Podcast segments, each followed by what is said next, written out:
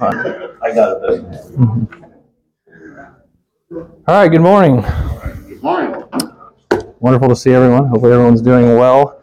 Uh, we are going to continue in our study on the book of Second Timothy, and we're in the first chapter still, and we think we left off in verse 9. Um, so, if you go ahead and turn with me to Second Timothy, I'll read the whole first chapter again to get the context and really drill it into your mind, and then uh, we can pick up from there. So, turn to Second Timothy.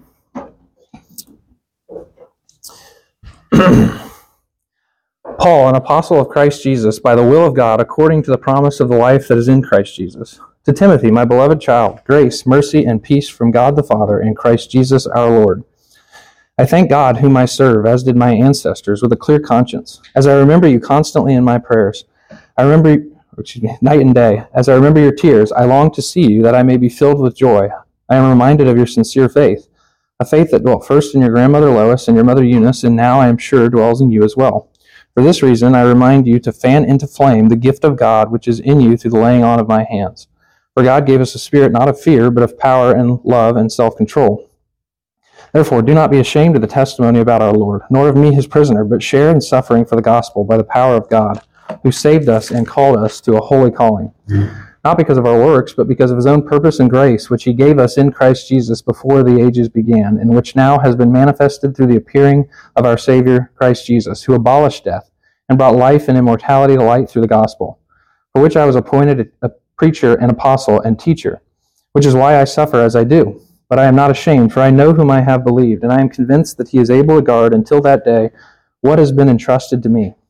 Follow the pattern of the sound words that you have heard from me in the faith and love that are in Christ Jesus, by the Holy Spirit, who dwells within us. Guard the good deposit entrusted to you. You are aware that all who are in Asia turned away from me, among whom are Phygelus and Hermogenes. May the Lord grant mercy to the household of Onesiphorus, for he often refreshed me and was not ashamed of my chains. But when he arrived in Rome, he searched for me earnestly and found me. May the Lord grant him to find mercy from the Lord on that day. And you well know all the service he rendered at Ephesus. So we will uh, again pick up in verse 9. So can it, somebody remind me, those of you who were here last week, what we talked about last week? Did any of you remember anything from that? It was the majority of it was in verse 9, so it'll give you a hint. We were talking about it's our faith. It's faith given to us, not by what we do. Right, yeah. It's faith by grace and not by our works. And we talked a lot about that. Uh, anybody else remember anything? We talked a lot about uh, being called to a holy calling, and uh, that that's what, if you are a Christian, you are called to, and to pursue holiness, and kind of how we do that through the obedience to our, our conscience, which we have informed by the Word of God, um, that then informs us, and, and really about listening to, to our conscience um, so that we can live out that holy calling. Um, but yeah, as Chris mentioned, we left off last week talking about how salvation is by grace and not by works. Um, and so we mentioned a number of verses uh, that speak to this, that salvation is by grace, not by works. And we even looked at Romans chapter 6 um, to where Paul kind of answers this question as to whether, you know, if his salvation is by grace, then does that mean that I can continue sinning? I can go on and do whatever I want to do? You know, I'm just given a license to sin now. And Paul says, you know, by no means. You are, you have died to sin. Um, you, you were once slaves to sin, but now you are slaves uh, to righteousness. And so we are not allowed to continue on in that way. So we looked at Romans 6 there, and then I wanted to look at another uh, section or passage in Scripture uh, to talk about that, and that is James chapter 2. And I think this is an important verse to go to. So go ahead and turn with me to James 2.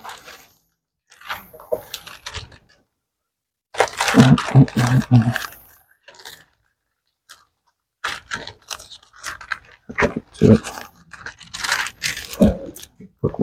Um, so in James 2, so this also kind of indicates that, you know, faith is not just to be alone, um, but that, you know, you should see works. Now you're saved by faith, um, but that works is to be evident in your life as well. And the, another reason I wanted to go over this verse is because if you've ever talked to somebody that who who is arguing for works-based salvation, maybe like a Roman Catholic or something, they're probably going to point you to this verse or this uh, section in Scripture and say, "What about James chapter two? Doesn't that kind of say that we're saved by our works?" So let's read James chapter two. We're going to start in verse fourteen, and let's see what it says. Um, let me get to it first. So in verse 14, what good is it, my brothers, if someone says he has faith but does not have works? Can that faith save him? If a brother or sister is poorly clothed and lacking in daily food, and one of you says to them, Go in peace, be warmed and filled, without giving them the things needed for the body, what good is that?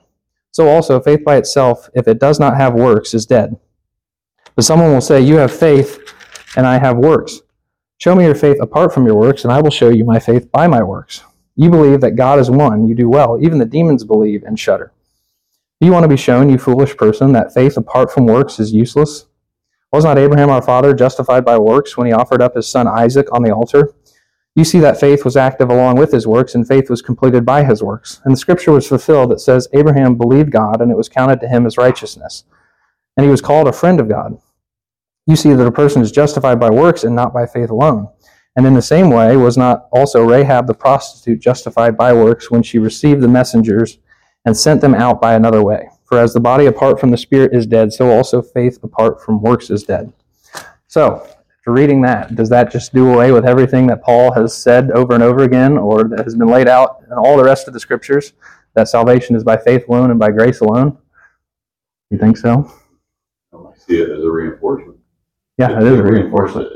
You have to have the faith first, hmm but the faith comes by grace. Right.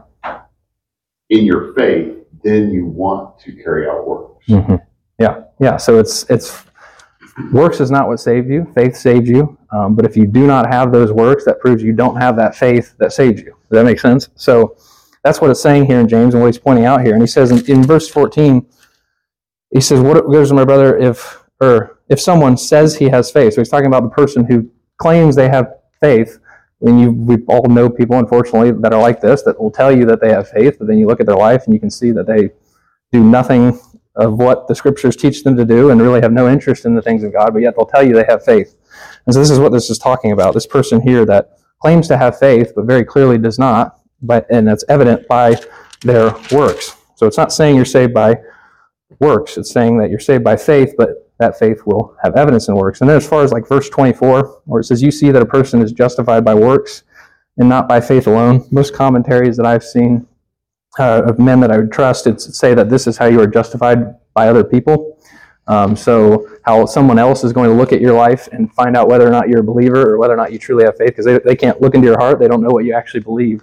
So they can see your outward works and the way you live your life and can justify you based on that. So I don't know, would anybody disagree with that or have anything to say regarding anything here in James chapter 2? Any comments on that? Go ahead. This passage does confuse a lot of people, but um, several years ago, I came across somebody who suggested that, like, if you just replace the word works with the word fruit, it becomes a lot less confusing to people. Now, the confusion is not like in the Bible; it's not like the Bible made a mistake, but due to later controversies and whatnot, you know, Mhm. we are confused. But if you just read it, putting that word fruit in it becomes so clear. You know, faith without fruit is dead. So like, yeah, uh, that makes a lot of sense. But a lot of people do. I guess do know that a lot of people find this passage confusing, especially on this matter of are we saved by grace alone or by grace plus works. But again, to me, that if, if you just put that fruit word in there, it seems to clarify a lot of a lot of. Yeah, I think that's, a good point. I think the, the seeing works there just kind of throws you off because we were told that it's by faith alone, and we see works, and we're like, well, that can't be. But like you said, that it is really just implying fruit here. This is what's going to come of your life, you know, if you have been saved by God. Do you have something you want to say? I think it's a indictment of the easy believism. I think probably James was facing that, or the Christians were facing that, like, I can just walk the aisle, pray the prayer, I'm done. hmm Um, you know, because he could do that better, right? Or they, they at least assent to the idea that God is God. Um, Mhm. So it's, what do you have faith in? Do you have faith in intellectual fact, or do you have faith in the message that Christ preached? hmm And, Yeah, I mean, I'm sure he was dealing with people like that. And again, that's no no different than what we see today. We see people all the, all the time like this, and it would be a warning to you to you know examine your own life and see whether or not you have these works or these fruits in your life. Um, because if you don't, then there's probably a good indication that you're not saved. So, any other comments before we move on from this topic? Okay, so then we go to verse. So back to Second Timothy. So he has called us to a holy calling, not because of our works, but because of his own purpose and grace, which he gave us in Christ Jesus before the ages began. So a couple of things here is one, this indicates that there was, you know, a time before time, um, if you will. There was, um, you know, time was not something that has always existed. It was created by God to give arrangement and order to the present world, which I know is kind of hard for you to wrap your mind around and really think about, like how has God always existed? How is, you know, how is there not time? Because we've just always operated within um, the scale of time. And so it's it's hard for us to envision, but this teaches us that God has always existed before there was time. And this also indicates that Christ Jesus has always existed um, before time began, because he says that he gave us this grace in Christ Jesus before the ages began. So he was there also, is what this teaches. And so Jesus was not created, he was not uh, born into the world when he came to earth. Um, he, along with God the Father and God the Holy Spirit, have always existed from all eternity past. So that's what this uh, teaches here. And uh, like I said, this is talking about grace, because if you go right before that, that's what it leads off there. He's given us this calling not because of our works, but because of his own purpose and grace. Um, and then which he gave us in Christ Jesus before the age began. So what he's giving us is this grace. This is what he gave believers before time began. So what this verse is talking about is the predestining work of God, or predestination, which I'm sure most of you have probably heard the word or familiar at least somewhat with the doctrine. Maybe you haven't, and that's uh, not a big deal if you haven't. Um, there's something you want to be familiar with because the scripture does teach this. So we're going to talk about it. Um, and I'm sure you probably know, if you do know anything about it, that it's a largely debated topic. Um, there's kind of a lot, a lot, of times a lot of hostility with this topic. Um, so it's important to know that the word predestination, or that we have been predestined, is in the Bible. So you have to have some sort of definition, some sort of answer for what it means. It's not something you can just ignore and act like is not a thing, which a lot of people want to do. Um, this is a word that's in the Bible, and I'll give you a couple verses uh, where we find this. Ephesians 1 4 and 5 says, Even as he chose us in him before the foundation of the world, that we should be holy and blameless before him. In love, he predestined us for adoption to himself as sons through Jesus Christ, according to the purpose of his will. Ephesians 1.11, later on in the chapter, says, In him we have obtained an inheritance, having been predestined according to the purpose of him who works all things according to the counsel of his will. Romans 8:29 and 30. For those whom he foreknew, he also predestined to be conformed to the image of his Son, in order that he might be the firstborn among many brothers. And those whom he predestined, he also called. And those whom he called, he also justified. And those whom he justified, he also glorified. So there are a couple examples of where we see this in Scripture that we have been predestined. So again, you can't ignore it. We need to, we need to understand what this word means. So I'm going to start by telling you what predestination uh, is not. And, and this is in regards to salvation. Predestination in regards to salvation. This is predestination in regards that, you know, God predestines every little minute detail and uh, molecule and all that. Um, but this is in the specific um, sphere of salvation. So this is what salvation or predestination is not. But what is commonly believed by a lot of people, this is actually what I believed growing up for the longest time. And now I don't know if I would have associated it with the word predestination or that I really even knew what that was. But this is how I believed God operated. And so maybe some of you did as well. But predestination is not that God looks down the corridors of time and sees who would believe in him and then predestines and sets his love upon those people. Has anybody ever heard somebody give you that kind of an explanation for predestination? God simply just, since he knows the future, he just looks into the future, finds out what's going to happen, and then predestines things based upon that. What would be the problem if that were the way things were, if that was how God operated? What's that? Free will? That would be the problem, you're saying? What, what do you mean by that? Right, if God can see everything in the world, like, okay, that person is going to go my way, so I choose that person. Mm-hmm. So that person has no right to say no. I think God knows whatever is that going to do right. God will do everything to guide that person in all the way that he will not get what he wants. So we mean that that guy will have the will to say, like, do what he wants as a person, as an individual. Okay, so you're saying that the that the problem is that that man would have free will. Is that what you're trying to say, or I, I don't? What I can't. I don't know if I'm understanding. God sees you, right? mm-hmm. God knows everything about you. Yeah. How you going to end up. So just say like that. And you don't know that, right? You don't know maybe in 10 years where you're going to be. What Mhm. you don't see the future, right? Correct. And that would be like, okay, then I know what is going to be at the end. I will guide his way. I will prevent him from doing something that he wants to do by himself because I want him. So God will do any, will use his own powers because he knows your future to guide you. Or when you not have a will to do what you want. Are you getting me? Well, I mean, I, I don't see. This is what I'm going to argue against: is that God is not just looking into the future and seeing like what you're going to do, and then making His decisions based upon that. So I don't know if, if that's what you're saying. I don't know.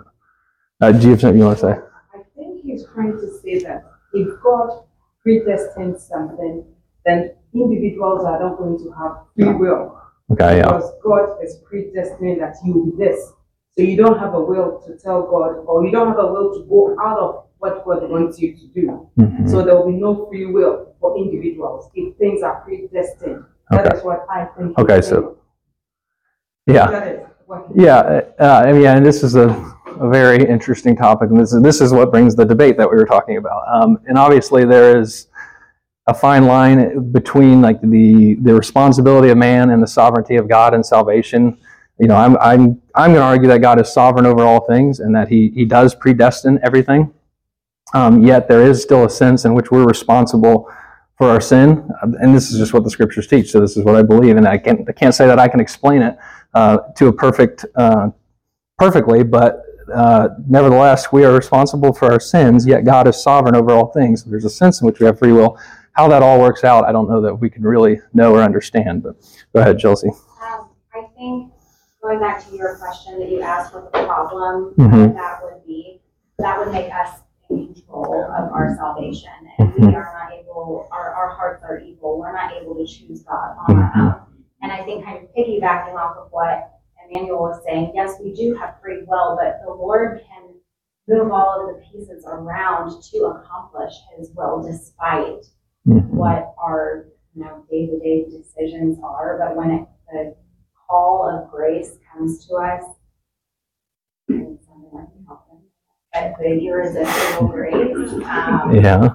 so but yeah the problem would be that would make us in control of our salvation and in- in a way kind of more powerful than God like he's responding to our decision and that's not really how hmm Yeah, that, that I would agree. I think that that is probably I agree on something.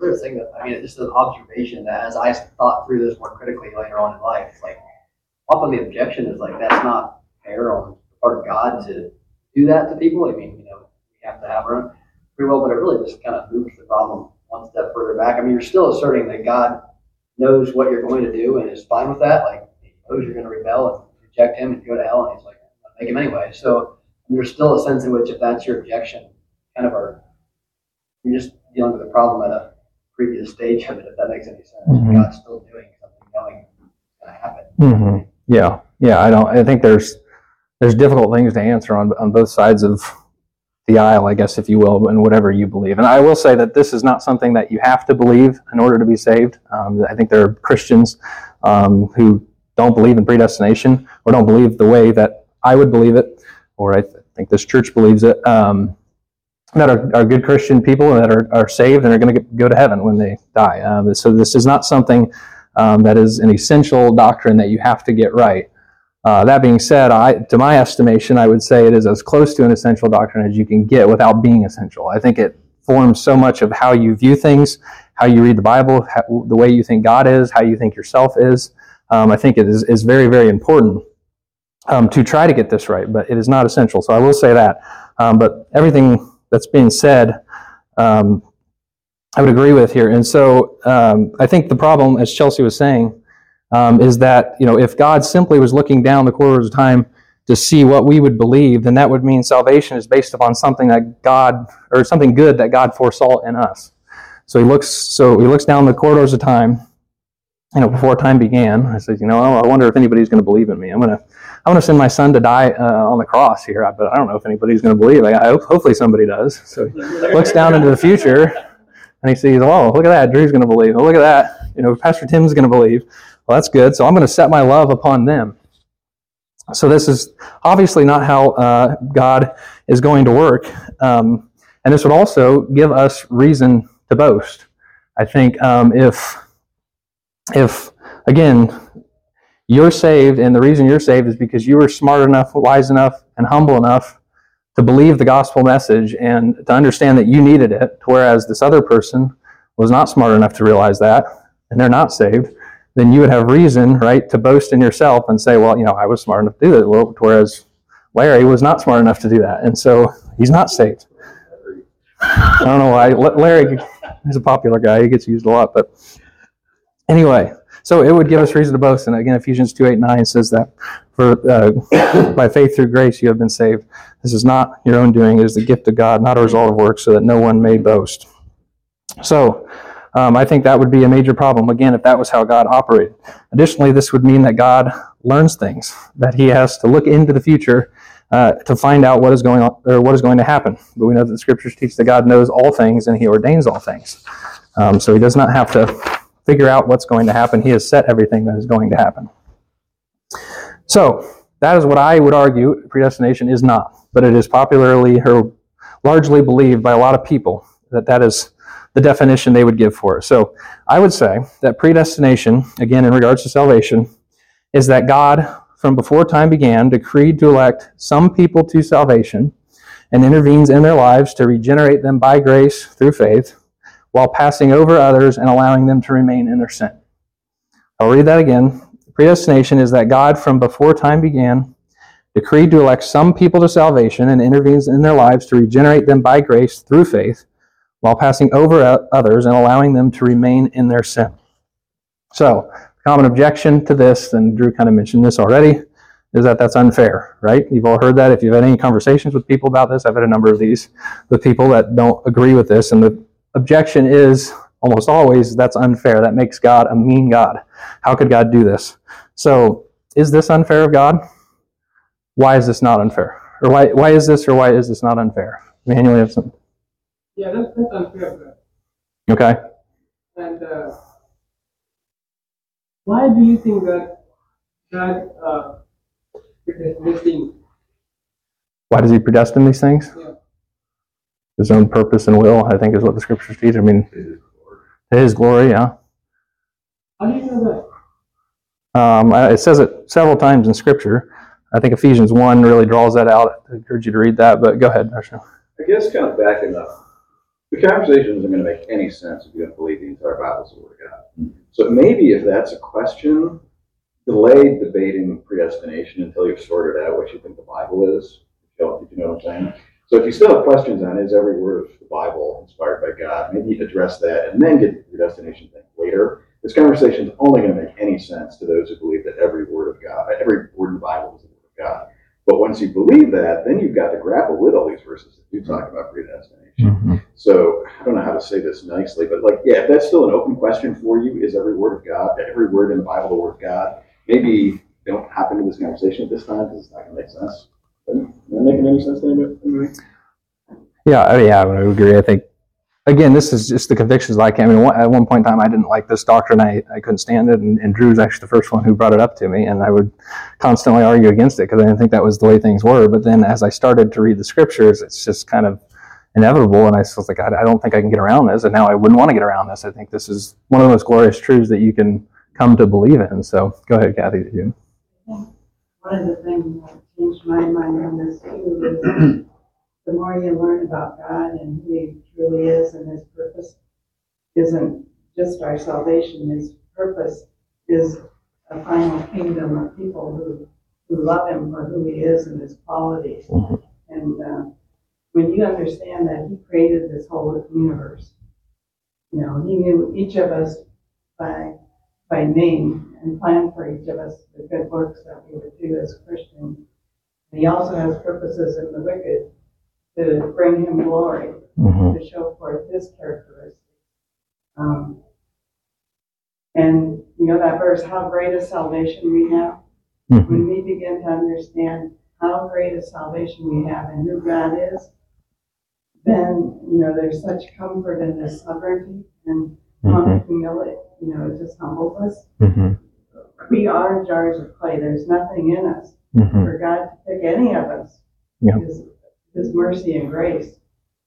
You know? Mm-hmm. Um, so I think part of it is not only understanding that the Word of God is completely true, but also to, to, for me, it was to fully grasp who God is Mhm. um, and His power and His strength and how, how nothing we are compared to that. Mhm. And what amazing inheritance we have Mhm. for eternity with with the creator of the universe. Yeah. Uh, who could who could deny that? Mhm. You know. Uh, so, um, and you know, to show that he does it through this way of showing wickedness and righteousness in Mhm. this world. Yeah, uh, he's got he has a purpose in all of this. You know, some vessels for honorable use, some vessels for, for dishonorable use, and you know, and I think it's and it just it, it makes it entirely by the grace of God instead of you know again something that He foresaw in us. So, I ask the question: Is this the objection? Is that this is unfair? Uh, I would say that this is not unfair, and I think the, the way you can answer uh, this question. Um, is that God, in passing over some, is not causing them to sin or keeping them from putting their faith in them. I think this is what a lot of people think. Uh, they think that you know those who are not elect are tr- truly good people, and they just really, really want to know God. They really, really want to put their faith in Him, uh, but God just won't let them because He's already predestined everything. He's planned everything out, and that's just not going to happen. So we'll talk about Larry again. So Larry, no matter how hard you want to put your faith in me, I'm not going to let you put my faith in. Uh, that is not how God works. And let me just say that prior to regeneration by the Holy Spirit, those kind of people do not exist. There are not people who really, really want to know God unless they've been regenerated by the Holy Spirit. I think Chelsea, you kind of mentioned that, and this, and this is kind of uh, going to lead me into what we're going to talk about here. So I have a couple verses I think that speak to this. Uh, the first is Romans three, chapter ten, or Romans three, ten through twelve, and that says, "As it is written, none is righteous, no, not one." No one understands, no one seeks for God. All have turned aside, together they have become worthless. No one does good, not even one. The verse is Romans 8, 7, and 8. For the mind that is set on the flesh is hostile to God, for it does not submit to God's law, indeed it cannot. Those who are in the flesh cannot please God, and being in the flesh is synonymous with being in unbelief. It's um, to be in your, your stone heart, to not have that heart of stone removed and given the heart of flesh. That's what it's talking about there in Romans 8, it says you cannot submit to God's law, and you will not submit to God's law. So this is the doctrine of total depravity, and some of you may have heard the term, but that anyone who's still in their flesh or unsaved is opposed to the things of God and will never, in and of themselves or apart from the grace of God, choose to follow him. Okay, so I think this is what Scripture teaches. So again, if, if God were to leave it up to us and then just find out what we were going to do, uh, I think you would find out that none of us are going to choose him. And this is what I get from scriptures. This isn't just me saying this. This is how I think things are. But I think when you read verses like that, that kind of puts that uh, into perspective of the the uh, nature of man, I guess, so to speak. So, any comments, questions on that before we keep going here? We discussed a bit of the total depravity at Friday Night Growth Group the other night. Mhm. We went over the solas and to the Ref- Reformation weekend, so we did. Um, but we said, if you believe someone that people are born inherently good, we'll take a field trip to a church nursery and tell me that they were born good. We have to be taught to be good, to be Mhm. good. Mhm. And that has to be, we have to gain that, just like our salvation has to be given to us. People aren't taken to heaven kicking and screaming, just like, Mhm. you know, anything else. That Right. We have to have, like you said, we have to have that regeneration first, Mhm. and then it's irresistible. Yeah, nobody in their uh, you know, unsafe state again is, is going to desire the things of God. This is what we get from the scriptures. And um, Charles Spurgeon writes this on this subject. He says, "I believe, I believe the doctrine of election because I am quite sure that if God had not chosen me, I would never have chosen Him, and I am sure He chose me before I was born, or else He never would have chosen me afterwards. And He must have elected me for reasons unknown to me." For I never could find any reason in myself why he should have ever looked upon me with special love. So I think you know if you believe this doctrine, you can all kind of agree with that. I mean, there's there's nothing. I couldn't think of one reason why God would, would set His love upon me, given everything I did growing up, all the sins I've committed, and the rejection of His Word, and everything, you know, all the grace that He showed me anyway, and yet I still continued to reject Him. And so, why would God have set His love upon me? Well, it's not because of anything that I did. It's because of His own purposes. Again, as we read from the text, and so. Uh, so God is not actively working to keep people out of heaven. He is simply allowing some to continue in their sin and ultimately giving them justice. And so another thing uh, that we should understand is that, and this is why again I think that you, I don't think God is being unfair. Is that we cannot demand mercy from God. Uh, again, mercy is something that is given to somebody who does not deserve it or has not earned it. And so we can't tell somebody that you have to give me mercy, and we can't tell God that you have to give me mercy. So nobody is suffering injustice. If you are not given something that you do not deserve or do not need to be given, then you have not been treated unjustly, right? So anyone who goes to heaven has received grace, and anyone who goes to hell has received justice. Does that makes sense? I mean, follow me on that. Um, so this is why I think I think it's not unfair. One, God is not causing you to sin or keeping you from believing in Him. You are doing that on your own by your own nature and your sinful desires, and that um, and that we cannot demand mercy from God. He does not owe any of us mercy. He does not owe any of us anything. So. Uh, that I think is would be my answer to the objection that this is unfair of God to, to operate in this way. So, anybody have comments, questions on that?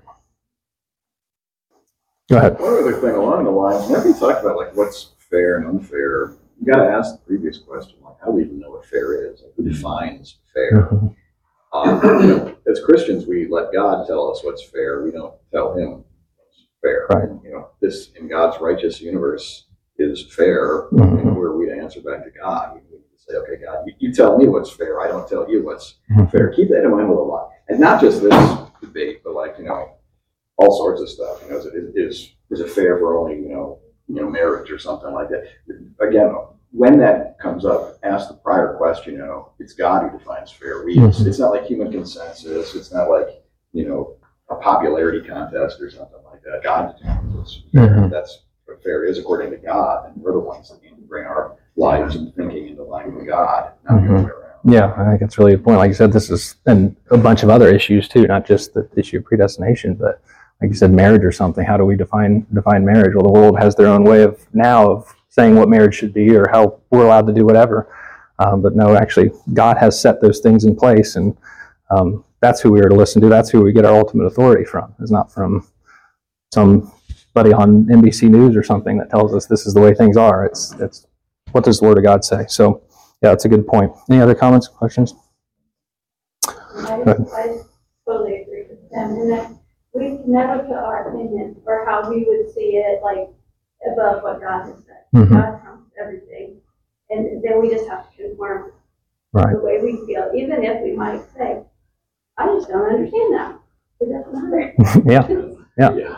Yeah, and I don't think God's unfair for that either. And again, kind of going back to what you said there, this is why it's so important to believe the Word of God and have, again, that as your ultimate authority. So when something comes up that says, you know, this isn't making sense to me yet, this is what I see in the Scriptures, then we need to conform to what it says in the Scriptures, not to, because maybe what the world tells me is right, uh, this is what I need to believe here. But if your view is that, you know, some things are right in the Scriptures and some things are not, then you're just going to continually you know, go back and forth, believe what you want to believe here, and then believe what you want to believe that your mind's telling you, right? So, you have something you want to say? Well, I mean, it's basically what you just said there, that if you get going, you know, you might not like predestination, but do realize if you throw it out because you think it's unfair, realize you've sort of put yourself on a trajectory that will probably lead you throwing out other stuff here and there because you don't like it. And before long, you're left with a religion that's basically just like what I like. You know, I believe what I like. Uh, you know, so I'm going to throw out, you know, that that the husband's the head of the household or something like that because I don't Mhm. like that. I'm going to throw out that you know people that are lost in uh, the jungles that don't have access to the gospel are lost. I'm going to throw that out. And I don't Mhm. like the resurrection because you know biology says that doesn't. But Yeah. before long, you basically got just you as God and your preferences are determining what you Mhm. believe. So you know, I'm not saying that you have to believe in predestination to be a Christian at all. Like I, I totally agree with what you said earlier that there are Christians, you know, disagree with this. But do realize that if you start throwing stuff out of the Bible because you think it's like unfair, you really put yourself on a very dangerous path that can lead to like just nothing. Mhm. I believe Yeah. whatever I just please. Yeah, I think that's kind of what led me to, to believing it too was like, okay, I'm going to say that this is true because the Bible says this, but then I'm going to say, you know, argue against predestination when to me it seems that the Bible is saying that, you know, in so many passages, Ephesians 1, Romans 9, or whatever you want to go to. So, any other comments, questions?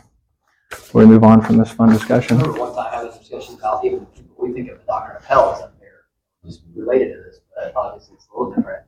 And, you know, I think you talked about it, but, you know, I don't know, there's probably some text that we could use to support this argument, but even people in hell are not like clamoring to repent and say, oh, I wish I would have done it differently. They're in hell still in the rebellion, you know, shaking their proverbial fist at God, mm-hmm. saying, you know, I mm-hmm. hate you. It's just kind of, we think of people in hell like, oh, if they could go back and change it, they would. Yeah.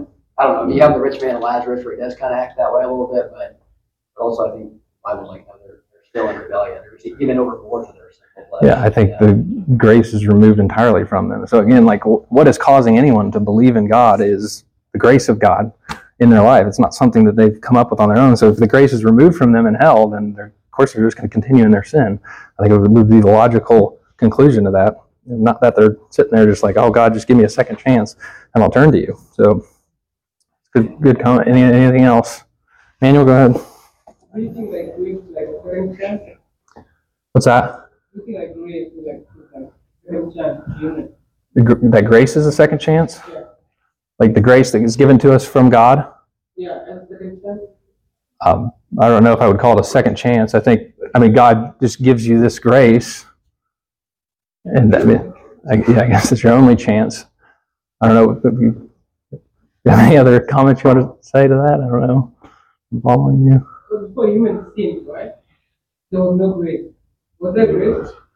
Before human sin, Yeah. before like the fall, Yeah. Uh, yeah, there was grace. I mean, everything was what Right. that was. right here in our, in today's verse, by his own purpose and grace, which he gave us through Christ Jesus, before the ages began. There you go. The grace was there even before hmm our timeline began. Yeah, I mean, I, yeah, I think the grace was was set upon us from before time began, is what I think this passage is saying. So, would you agree with that? Well, but God had kn- known them and known who He was going to create and who they were. So uh, we can continue talking afterwards. Uh, we'll move on though. So this grace that has been given us in Christ Jesus before the ages began, and which now has been manifested through the appearing of our Savior Christ Jesus, who abolished death and brought life and immortality to light through the gospel. So we're still talking about this grace um, that has been given to us before the ages began. And even though God has given us this grace from before time began, it had not been fully revealed as to you know how that was going to manifest itself, as it says here. Um, it would not be until Jesus' life and, de- and death and resurrection that this grace would, would fully be manifested as to how that was going to, to work out. Um, now, this grace had been revealed in the form of you know, God's counsel, the, His covenants, prophecies, types, and shadows, uh, you know, of of the one to come, of Jesus who is to come. Um, but it had not been fully revealed who is who that was going to be and how that was exactly going to take place. And but Paul is saying, so now that this has taken place, we, it is now manifested uh, as to what this grace was that He gave us in Christ Jesus. Um, so it's not as though that people like before the coming of Christ were without this grace. Uh, this simply looked forward. They simply looked forward to the promise of Christ and the promise of this grace. Um, but now this grace has been fully manifested through the life, death, and resurrection of our Savior Christ, and through his through this he has abolished death and brought life and immortality to light uh, through the gospel. So here's another thing that the Bible answers that the world cannot answer, and that is, you know, why is there death? Uh, why do we die? Why don't we just live forever? Um, who who decided we had to die, or you know, if it's just random, then why does that happen? Um, and Genesis two answers that, and it says, "And the Lord commanded the man, saying, You may surely eat of every tree of the garden, but of the tree of knowledge of good and evil you shall not eat, for in the day that you eat of it, you shall surely die." And in 1 Corinthians 15, where Paul's basically using that as a backdrop, says, For as by a man came death, by a man has come also the resurrection of the dead. For as in Adam all die, so also in Christ shall all be made alive. So we are all by nature in Adam. We're all fallen and in need of salvation. Um, but by grace we are in Christ. By nature we're in Adam, by grace we are in Christ. In Romans 6:23, for the wages of sin is death, but the free gift of God is eternal life in Christ Jesus our Lord. Colossians 2:13 and 14, and you who were dead in your trespasses and the uncircumcision of your flesh, God made alive together with him, having forgiven us all our trespasses by canceling the record of debt that stood against us with its legal demands. This he set aside, nailing it to the cross. So the Bible teaches us uh, teaches us that before God made us alive, we were dead in our sins. And again, you're going to find this all over the place in, the Bible. And uh, so this includes me. This includes every one of you. This, this would include the sweet old lady across the street. Um, if she is not a Christian, she is dead in her sin. She is dead in her trespasses. Um, it doesn't matter, you know, how nice she is, how many sweaters she knits for you, or how many cookies she bakes for you. If she's not a believer, if she's not a Christian, she's dead in her sins. And there's only one who is able to make her alive, and that is Christ Jesus. And that's what this is saying here, who abolished death. Um, and that word abolish is, is, such a powerful word, and I think it was you, Chris, that mentioned that a, a number of weeks ago. I brought that up, that, uh, you know, it means to put to an end, to terminate, to eliminate, to annihilate. Um, to, to leave no room for it to come back up is really what, what it's saying here. And it would be important to point out as well that this is not referring to physical death. Um, so sorry to get your hopes up if you thought that's what I was teaching here, that you weren't going to physically die. You still will physically die. And again, that's what we talked about, the, the reason why that is. Um, we're all one day going to experience physical death, but death, but this is speaking of spiritual death. Um, and if you experience physical death while you are still spiritually dead, you're going to face eternal death. Um, and but if you turn to Christ, who alone has the power to make you alive, then you will experience spiritual life, and you will not face eternal death, but you will instead uh, be granted eternal life and immortal life. What he's talking about here. So he's abolished death and brought life and immortality to light through the gospel. So through the gospel, by believing the gospel, um, you're basically immortal. Again, you'll have your physical death, but your soul will go on, and then you'll be reunited with your body and will live on into eternity. So that is what was accomplished by Christ through his life and death and resurrection. And that is what Paul, again, all of this is to remind Timothy uh, of, to encourage Timothy and to remind him not to be afraid, right? Not to be ashamed of the gospel. And he's saying, and, and Paul does this a lot. If you read it, like if he'll mention God or Jesus Christ, then he'll go on for like a paragraph telling you all the things they've done uh, before like not just saying that God did this for you and then going on with his point. He'll say God and then he did he died for your sins. He did you know all this, and so that's what he does here. And he's reminding Paul, or excuse me, he's reminding Timothy that this is the God again that you serve. This is why you should not be afraid. Um, because the one thing that should cause you fear, that is being dead in your trespasses, has already been taken care of by God uh, in Christ. So that should wipe away any of your fears and allow you to continue in your ministry uh, no matter what, again, obstacles come your way. So, about out of time, and we'll be beginning a new section. Anybody else have comments, questions on anything we talked about here today? It's interesting. The last part you were talking about looks back to the predestination, of course, it all fits together. But we're all on this plane of spiritual death, mm-hmm. and God predestines to pick, pick some out. It's not that He's sending these people to hell we're all going to hell anyway. Mm-hmm. He's choosing for some not to go. Yeah, he's, he's being gracious to some. Yes. So, you know. Go ahead, Bennett. Yeah, I think uh, these are very serious things we are talking about here because mm-hmm. life and immortality, sometimes we always think we have time. We have all our years to live. But from our experiences, we don't have time. Mm-hmm. You know, God can call anybody at any time. And mm-hmm. What we tell us, like Pastor is that um, if we don't die in faith, you know, and when you die in faith, that's like the rich man and Lazarus, uh, you see that great God face. Mm-hmm. And once you transition, you are either there or here. There's mm-hmm. a great gulf. Yeah. So we don't have time to debate and, you know, issue. I mean, you go to bed, and if you're not careful, that's it for you. Mm-hmm. Yeah. You may not have the time to live to be 90 or 100 or beyond 100. Mm-hmm. God may call you at 20, mm-hmm. 25, 30. We don't have time.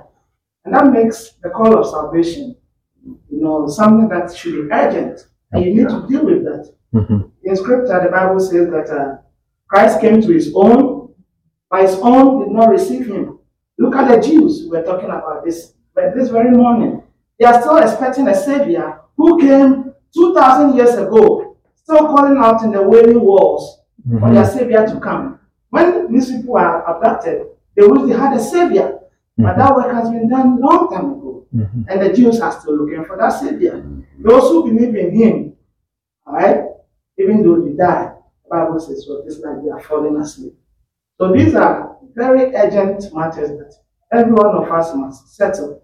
Um, and this is what I get from the call.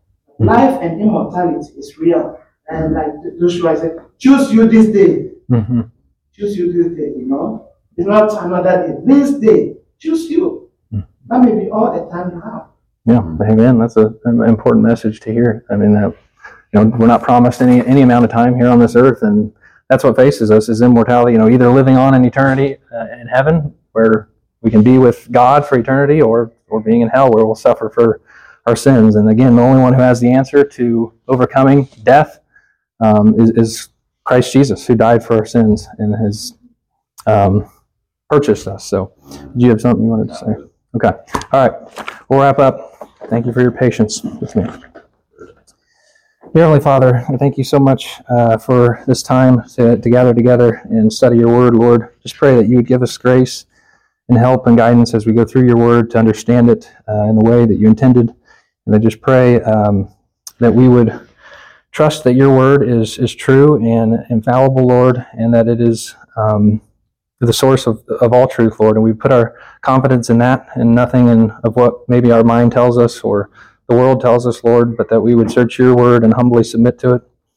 I just pray that, um, well, I thank you, Lord, that you have given us this grace in Christ Jesus before the ages began. I thank you that you were gracious to me and to, to us here, Lord. Um, uh, even though there was nothing good in us that you, you foresaw, you gave us this grace anyway. You wrote our name down in the Lamb's Book of Life, Lord. And we're so grateful that for that and thankful for that, Lord. And we pray that we would give you praise for that each and every day. And we thank you that your Son, Christ Jesus, has abolished death and brought immortality to light through the gospel, Lord. We're so thankful for this and pray uh, that we would share this news with others and that they might too be saved. I pray, Lord, that you would bless now our time uh, in worship and uh, throughout this sermon, Lord, give Pastor Tim strength and wisdom as he teaches, Lord. And I pray that your name would be glorified in all of this. In Jesus' name, amen. Amen.